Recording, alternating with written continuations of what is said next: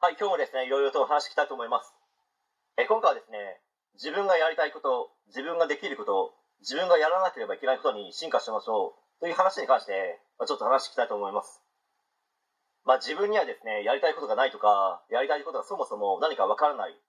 何をやったらいいのかわからないなど、もはやあるあると言ってもいいぐらいですね、このことで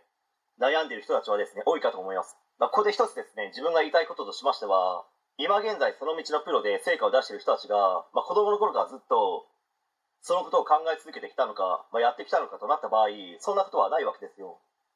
そうなっている人たちはプロのスポーツ選手ぐらいではないでしょうかね、まあ、そして誰もが小学校時代に将来の夢みたいなことをわけも分からず強制的に書かされたことかと思いますけど仮にその夢が叶ったとしても本当にそれを自分がやりたかったことなのかというのはかなり疑問ですよね、まあ、その夢とやらをつかみに行ったとしても途中で興味がなくなる人もいれば全く違った方向に進んでしまう人たちも多くいることかと思います、まあ、その中で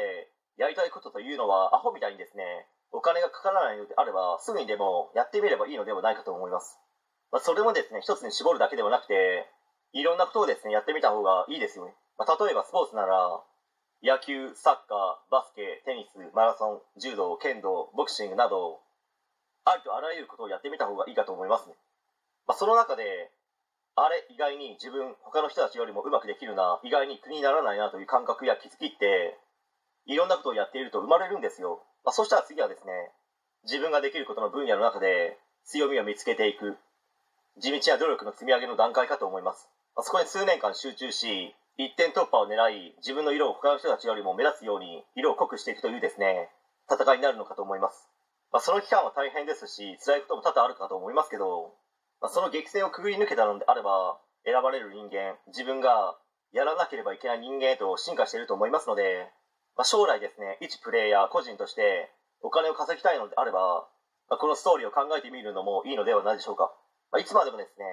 組織の中にいても一プレイヤーではなくて一メンバーの中の一人ですので個人でお金を稼ぐという経験をですね一生することもできないですし仮に個人でビジネスをやった場合ですね